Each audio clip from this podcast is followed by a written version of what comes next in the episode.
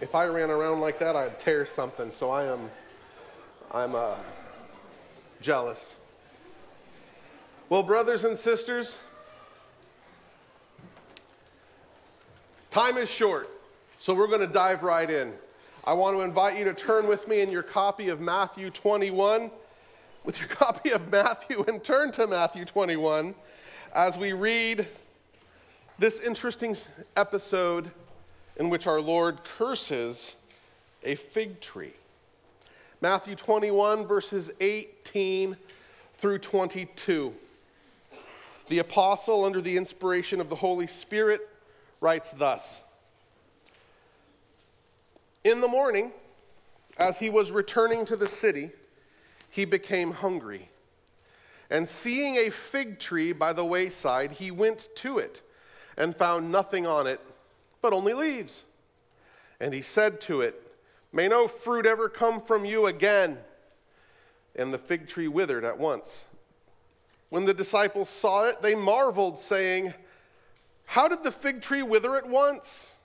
And Jesus answered them, Truly I say to you, if you have faith and do not doubt, you will not only do what has been done to this fig tree, but even if you say to this mountain, Be taken up and thrown into the sea, it will happen. And whatever you ask in prayer, you will receive if you have faith. Brothers and sisters, this is the word of the living God. The grass withers and the flower fades, but the word of the Lord endures forever. Let's pray. Almighty God, we thank you so much for this passage. We ask that you would, by your Spirit, make us to bear fruit, that we would not be a fruitless tree. Be with us even this day. Amen. All right, well, brothers and sisters, we have this passage before us. Uh, this passage about the cursing of the fig tree occurs in both Matthew and in Mark. And scholars are united in their agreement that Mark gives you the chronology and that Matthew here, he, he condenses it down to a single episode to, to teach a, a different, he wants to focus on a different point than Matthew, than Mark has for the same episode. But essentially, what you have happen is this the events of Holy Week are thus he rides into town on Sunday, has the triumphal entry, and he goes straight away to the temple. And he looks around and he surveys everything. He takes it all in, and it's evening, so he goes out. He goes back and he lodges at Bethany. And the word lodge there is interesting. It implies a courtyard. It implies that he was camping because there wasn't enough rooms in the towns for all, the, for all of the uh, pilgrims that came into town. But he spends the night in Bethany Monday morning, he walks back into Jerusalem, and that's when he cleanses the temple. That's what we talked about yesterday. So, so Mark records that the first part of this episode here occurred on Monday morning. As he's walking into Jerusalem, at which he, time he's going to cleanse the temple, he sees a fig tree, and the fig tree doesn't have fruit, so he curses it.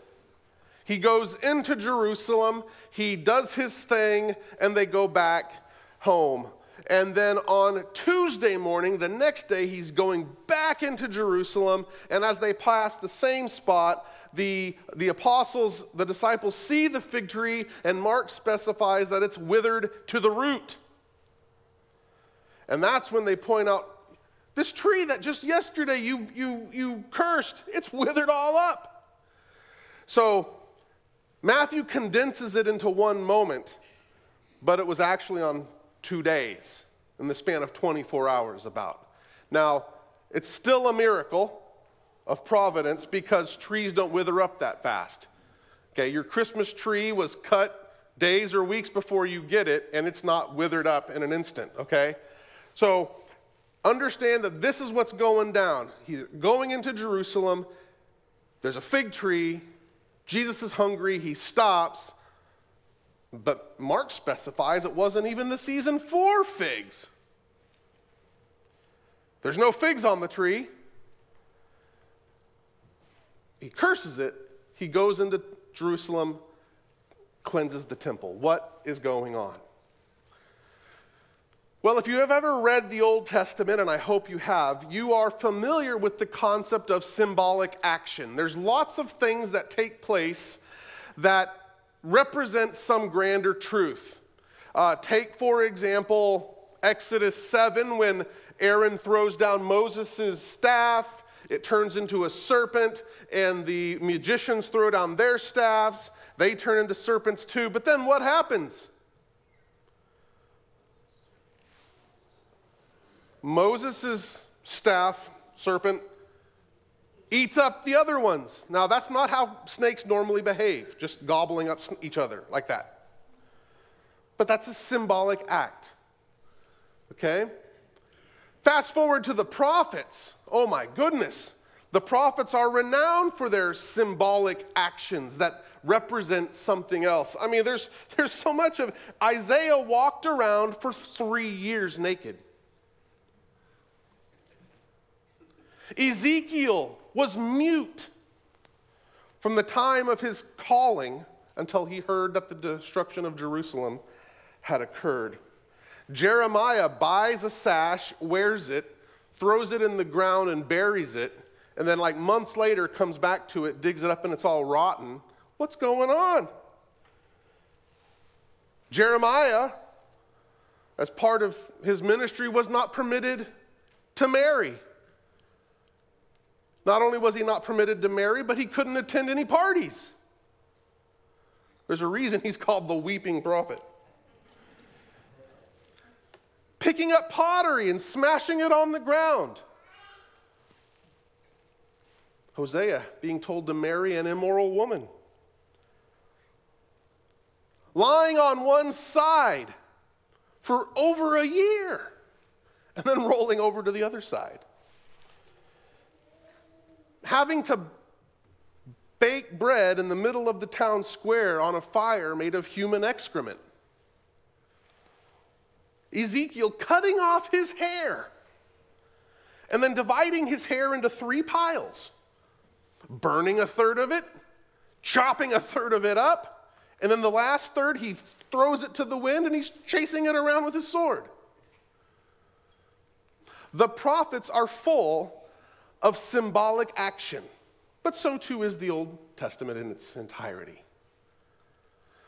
What we're having before us today is an example of a symbolic act. In, in fact, last week too was a symbolic act the cleansing of the temple. Make no mistake, within an hour of Jesus going away, it was back to business as usual. Okay? It was a symbolic action that conveyed meaning and significance beyond the event itself. So, the first point for today that you have to understand is that the cursing of the fig tree is a symbolic act. Jesus is not simply venting out his frustrations at the religious leaders on some poor old piece of wood. Okay, it's a symbolic act.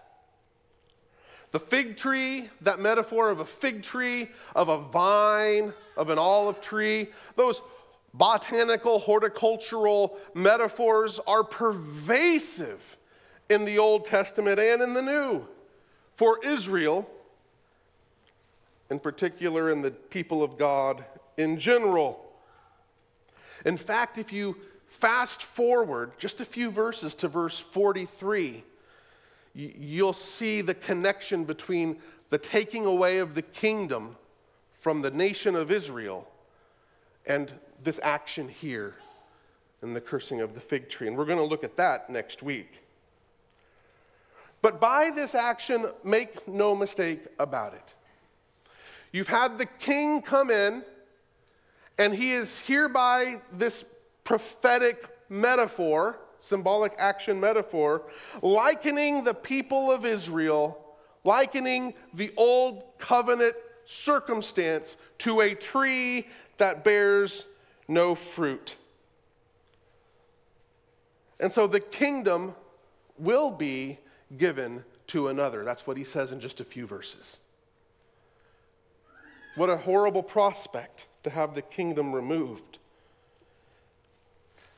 In a couple chapters, in Matthew 23, Jesus is going to advise his listeners that the scribes and the Pharisees sit in the seat of Moses, so you need to do what they say. They have real authority for now, but not for long.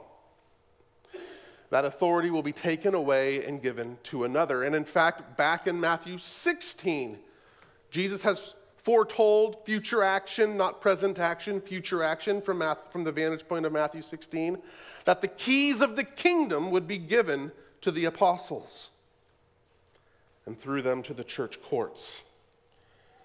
So understand this is a symbolic act signifying the judgment of the king and the cursing of the king on a people. Second point Jesus is judge. Jesus is the judge. He judges this tree. But in John 5 22, we're told specifically that the Father judges no one, but has given all judgment to the Son. And we are told by Paul in 2 Corinthians 5:10 that we must all appear before the judgment seat of Christ. What a wondrous truth that he is both savior and judge. And he's an active judge. Consider the book of Revelation, chapter 2 verse 1. He is the Word, here's what it says The word of him who holds the seven stars in his right hand and who walks among the seven golden lampstands. And the seven golden lampstands represent the churches in their totality. And he issues out in those seven letters to the seven churches what we would call on the spot corrections, not final judgments. But you see his judging, ruling, reigning actions in that book. Jesus is judge. He is vested with the authority of God by the Father to govern over all creation, to call all creation to worship and obey Him. And in the final analysis, He is judge. But there's something about this judge that I think you need to know. Contrary to some of our humanly judges who, who just don't care, contrary to how we oftentimes are, where we'll dismissively eh, write someone off, we see a caring, intimate judge here. I, want you to look at verse 19. There's just a little preposition. But like so often the case when you're looking at the, the when you look at the Greek, the difference when, when, a, when, when a not so common preposition is used, it's conveying. It says in verse 19, and seeing a fig tree by the wayside, he went to it and found nothing on it but only leaves. He went to it. To, the preposition to right there, to. It's the preposition epi as opposed to eis. And epi, typically, more often than not, is translated upon. So it conveys the image that Jesus didn't just come up to the tree and take a gander. Huh? No fruits readily apparent, May you be cursed forever. No, the image we get here is that Jesus climbed the tree, that he got up in the tree, upon the tree, and he carefully, intimately studied is there any fruit? And he found none. So he's a careful judge. But just as you see way back in Genesis, when, when, when Abraham is imploring on behalf of the people of, of Sodom and Gomorrah for the sake of his nephew Lot, we see a God here who is, who is willing to be merciful if but any fruit can be found at all. And yet, sadly, none is found. So he's a judge whose judgment is fierce. But he's a judge whose disposition is to be benevolent, patient, and merciful. So you can entrust yourself to the one who is both Savior and Judge. Understand he came to give his life as a ransom for many. And by faith, you are united to him.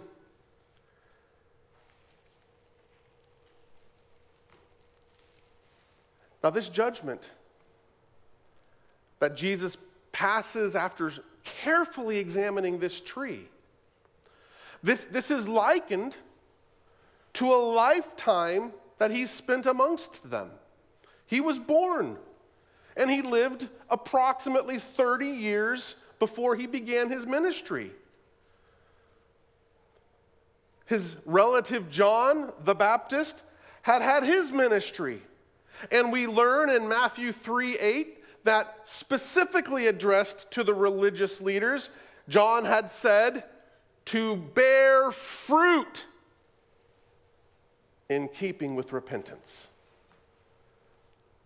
We've talked last week about how when Jesus came on the scene and started his ministry, that, that I believe John indicates that there was an, an initial cleansing of the table or, or of the temple, that he conducted his ministry, all that teaching, all those signs, all those wonders, all that traveling for three years. And then the king enters Jerusalem and he goes and he looks around and nothing has changed.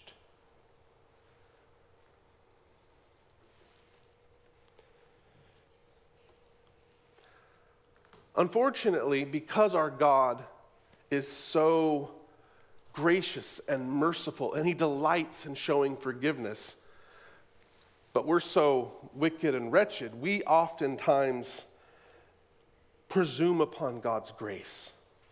We presume upon his patience, upon his forbearance. Uh, we, we, we, we think of God as being the God of limitless second chances because God's in the forgiving business. And what a great deal that is. He likes to forgive, well, I like to sin, so woohoo! But the fact of the matter is, this passage is a poignant reminder that the day of second chances comes to an end. And you do not know when. The day of repentance closes, and all that's left for you is judgment. So don't presume upon God's forbearance and His mercy and His grace. You never know when the judge appears, and He wants to see fruit. So Jesus is the judge, the judge who is patient and merciful, but nonetheless He's the judge who will indeed render unto every man according to his labors. And that brings us to the third point Jesus expects fruit from his people. What kind of fruit was Jesus seeking here? Oftentimes we forget that uh, the temple and the old covenant dispensation was in a different arrangement than we are. Galatians 3 likens the old covenant to, to a guardian in place, set until the fullness of time should come. And now that guardian has, has been, we've been released from that guardian, and, and the book of Hebrews refers to the old covenant as type and shadow and rendered obsolete and passing away. John, in John 1, tells us that from his fullness, we have received grace upon grace. What do we mean? For through We were given the law through Moses, which is of grace because without knowing the problem, we can't possibly have hope for knowing the solution. But for the law was given through Moses, and then grace and truth come through Jesus Christ. Okay? The old covenant, with the temple at its heart, was in a different redemptive historical situation. It was a preparatory covenant. So, what fruit was Jesus looking for? Well, what's the purpose of the law? There's a threefold purpose, right? One of the purpose is to promote an orderly society, to restrain evil and promote good. How had they done that? How had they done with that? Doesn't Jesus rail against the, the usury, the extortion of widows, the oppression of the poor? Doesn't Jesus rail against that? How they can please God. Had they honored the Lord with their lives, with their heart, soul, mind, and strength? But mostly, the law was given to show us our need for Christ. And so when Jesus came, did he find a people ready for him? And the answer is no. Look at the Beatitudes. And what, what, one of the things that's stark about the Beatitudes is essentially, you can sum it all up with the person that's blessed is the person who is broken and contrite, who is keenly aware of their sinfulness and of God's holiness and of their lack of ability or even capacity to attain it, and so they are desperately dependent. It's a heart posture that comes from knowing the holiness of God. And yet, it's absent. The Pharisee prays, Oh, thank you for not making me like this guy over here. Oh. That's prayed in his heart. He's not just saying it out loud to tear this guy down, he believes it.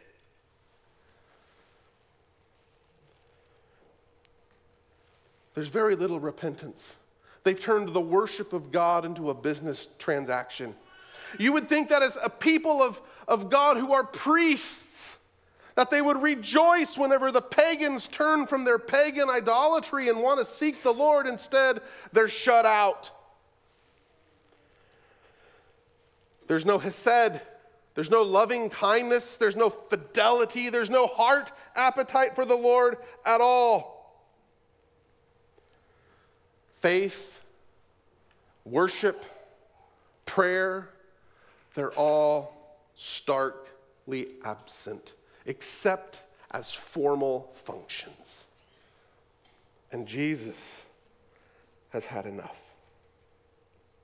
Understand that this latter part about praying and the disciples marveling at the tree withering, he's, he's showcasing the, the lifeblood that flows from faith of, of our need to pray continually, to seek the face of God continually, to be before Him continually.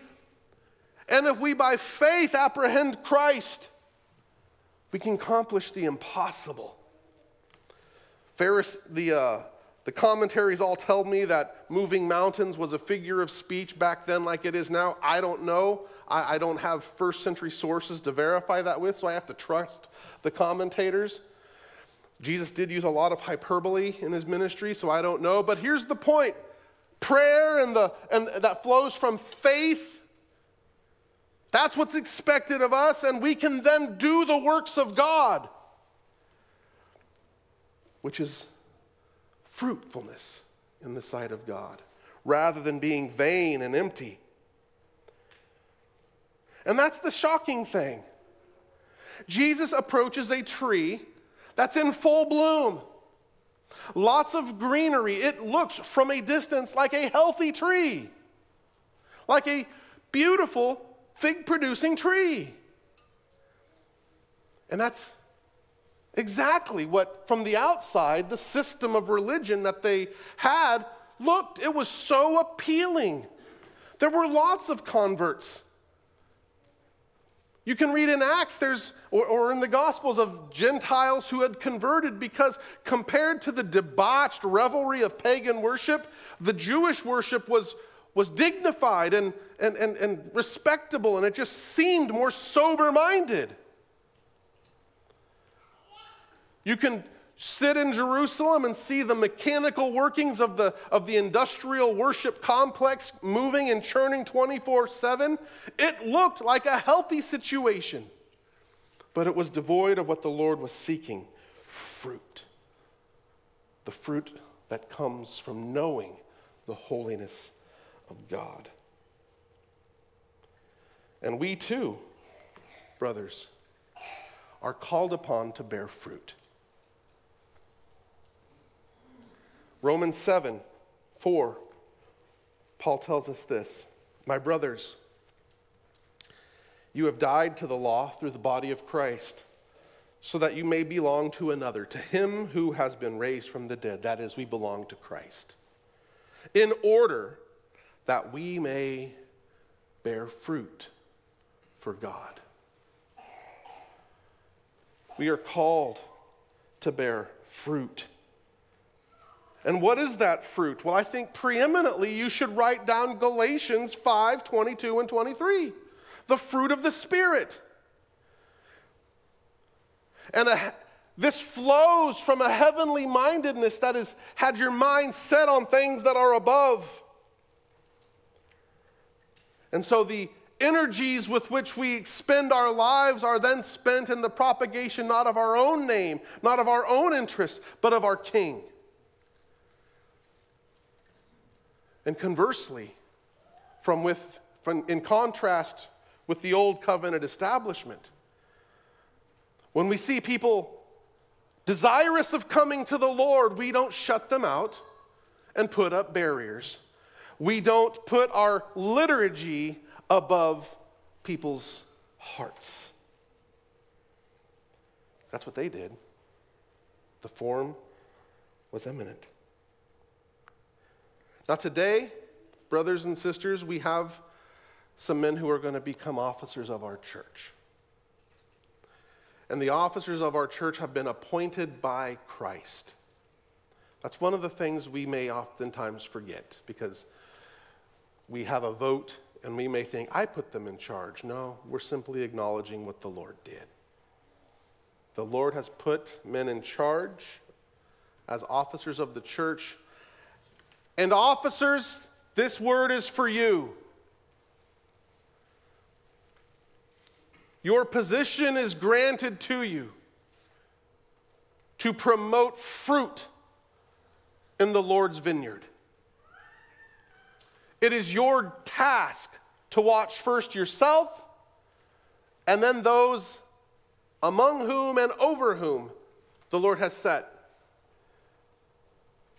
You are to do the hard work of nurturing, admonishing, rebuking, instructing, counseling, comforting, disciplining. Lest any distorted branches start emerging from our lives, they must be pruned, nurtured to grow and produce fruit. Because there's a great risk not that things will just go feral, which is bad. But remember the parable that this bush in full bloom represents Israel, and Israel looked beautiful, but it was empty and dead. This is where the gut check comes in, folks. Last week at our congregational meeting, we talked about all these wonderful things that's taking place and transpiring in, through, and for our church. The numbers are great, all this, great, great, great, great, great. In other words, it's possible that we could be a tree in full bloom looking beautiful. But the danger is that if the servants aren't tending the vineyard, that we become a tree that is, looks to be flourishing for a moment, but is devoid of fruit. That's the gut check. Do not mistake apparent success for fruit. Labor, officers, according to the task given you as elders or deacons, to ensure that our flock here produces fruit. Let's pray. Almighty God, we thank you for this passage. We thank you for the lessons from this fig tree. Grant that we would turn to Christ in faith while the opportunity for repentance is here. Thank you for your patience and your care to set officers over us that we might be tended. But forbid us from kicking back and snapping back when so tended. For Christ's sake, we pray it. Amen.